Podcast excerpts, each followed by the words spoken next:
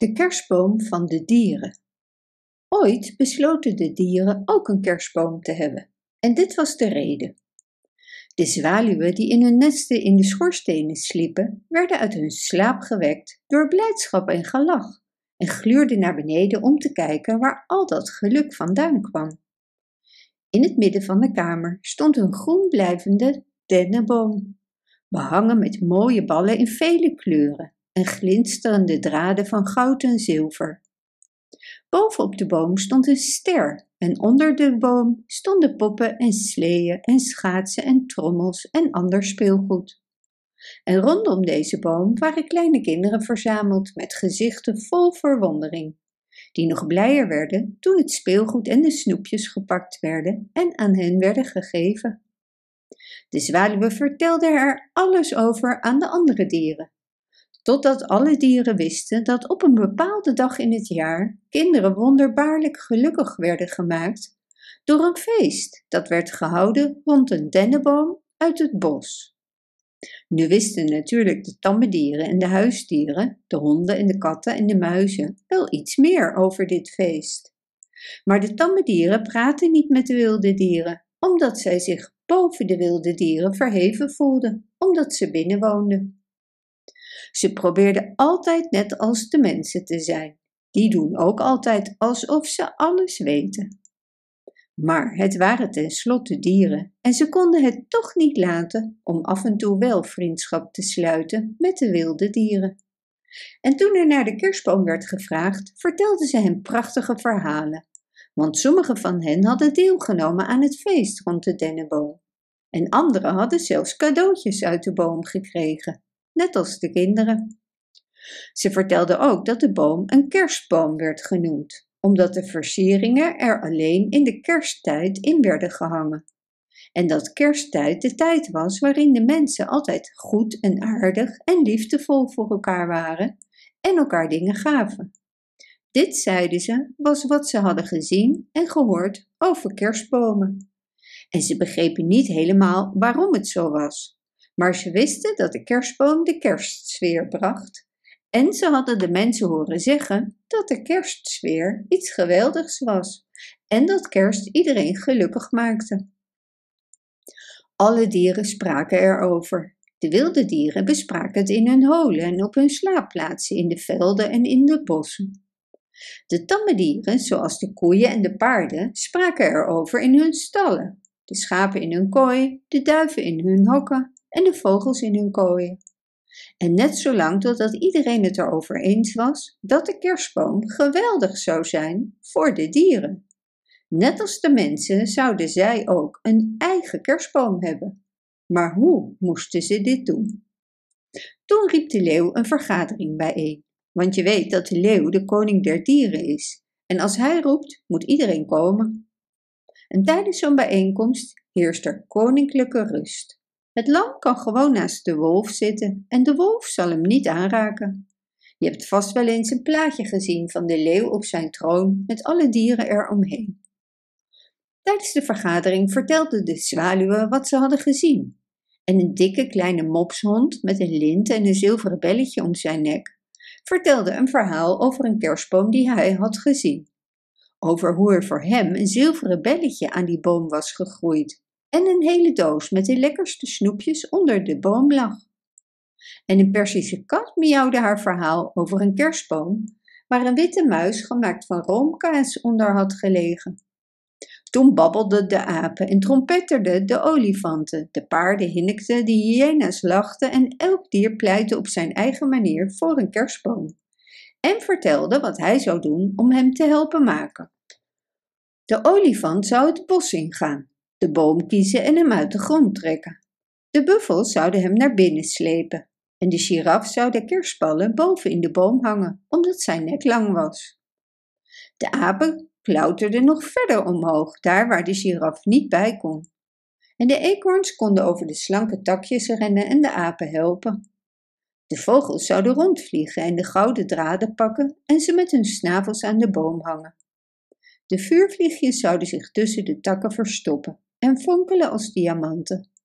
En de glimwormen beloofden de vuurvliegjes te helpen door voor kaarsje te spelen, als iemand ze maar zou optillen en op de takken zou zetten.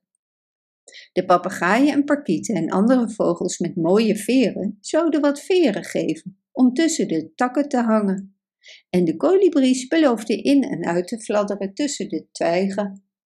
De schapen zouden witte wol geven om als sneeuw op de takken te leggen. Toen krijsten de papegaaien van blijdschap en de pauwen gilden van plezier. En niemand kon meer horen of er ja of nee werd gestemd. Maar de leeuw wist het en de uil ook, want hij was de boodschapper van de dieren en de helper van de leeuw. Dus elk dier bedacht wat hij kon doen. Zelfs de kleine kever, die grote ballen van aarde maakte, dacht dat als hij maar zo'n bal kon bekijken die aan de kerstboom van de kinderen groeide, hij er misschien een kon maken voor de boom van de dieren. Verschillende vogels en andere dieren vertelden over sinaasappels en appels en hulstbessen en wie weet konden ze deze pakken en ook aan de boom hangen. Het volgende waar ze over na moesten denken was welke geschenken aan de boom moesten worden gehangen of eronder moesten worden gelegd, want iedereen zou natuurlijk een cadeau krijgen. Welnu, na veel gebrul en gekraai, gekwaak en geschreeuw, geblaat, geblaas en gegrom, werd er gestemd dat ieder het cadeau mocht kiezen dat hij aan de boom wilde hangen. De uil riep hun namen één voor één.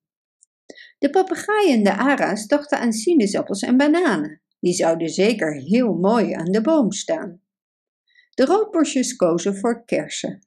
De patrijzen wilden patrijsbessen en de eekhoorns kozen voor noten, appels en peren. De apen zeiden dat pindaslingers voor hen voldoende zouden zijn.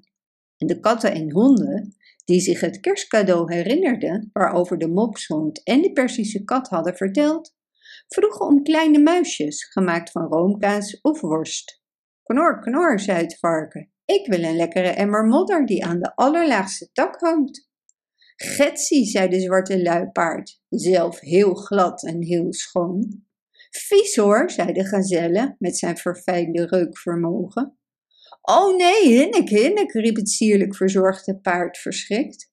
Wat, brulde de leeuw, wat wil je? Een emmer modder, knorde het varken. Iedereen heeft gekozen wat hij wil en ik heb het recht om te kiezen wat ik wil. Maar, brulde de leeuw, iedereen heeft iets moois uitgekozen om de boom tot iets moois te maken voor iedereen. Knor, knor, zei het varken. Ik heb alleen maar gezegd wat ik wil eten. En wat ik wil is een emmer modder. Nu, zoals ik al vertelde, er was nu eenmaal gestemd over wat ieder in de boom wilde. Dus de leeuw kon er niets meer aan doen. Als het varken modder koos, dan kreeg hij modder. Dus brulde hij boos: Hang die emmer modder dan maar aan de laagste tak van de boom. Toen glinsterden de boosaardige ogen van de wolf, want nu was hij aan de beurt. Als het varken modder krijgt omdat hij modder wil eten, moet ik ook krijgen wat ik wil eten. Ik wil een mals lam van zes maanden oud. En toen jammerden en blaten alle lammeren en schapen heel hard. Haha, gromde de vos, en daarna wil ik een kalkoen. En de kalkoenen begonnen te beven van angst. En ik, zei de havik, zal een konijn nemen. En ik, zei de luipaard, wil een hert of een gazelle. Toen heerste er grote angst en opschudding onder de dieren. De hazen en konijnen renden weg in het gras. De gazellen en de herten renden weg het bos in. De schapen en het vee dromden dicht op elkaar en de kleine vogels stegen in zwermen op in de lucht. Toen stapte er een lammetje naar voren en belaatte: Ah, koning leeuw, het zou heel verdrietig zijn als alle dieren hun kerstboom zouden verliezen, want alleen al de gedachte aan die boom heeft ons dichter bij elkaar gebracht. Wij waren hier samen als vrienden, wild en tam, woest en timide. Ik zal zorgen dat de dieren niet zonder kerstboom zitten. Ze mogen mij pakken en mij in de boom hangen. Laat de tijgers en luipaarden, de wolven en de vossen en de adelaars, de haviken en de uilen tevreden zijn dat hun kerstcadeau een lam zal zijn. Dan kunnen we weer als vrienden samenkomen en onze vrolijke kerstboom hebben. En zo heeft ieder wat hij wenst. Maar, zei de leeuw, wat wil jij hebben? Als jij jezelf geeft, heb je geen kerstcadeau. Jawel, zei het lam, ik zal ook krijgen wat ik wil, want ik heb dan alle dieren weer bij elkaar gebracht en iedereen gelukkig gemaakt.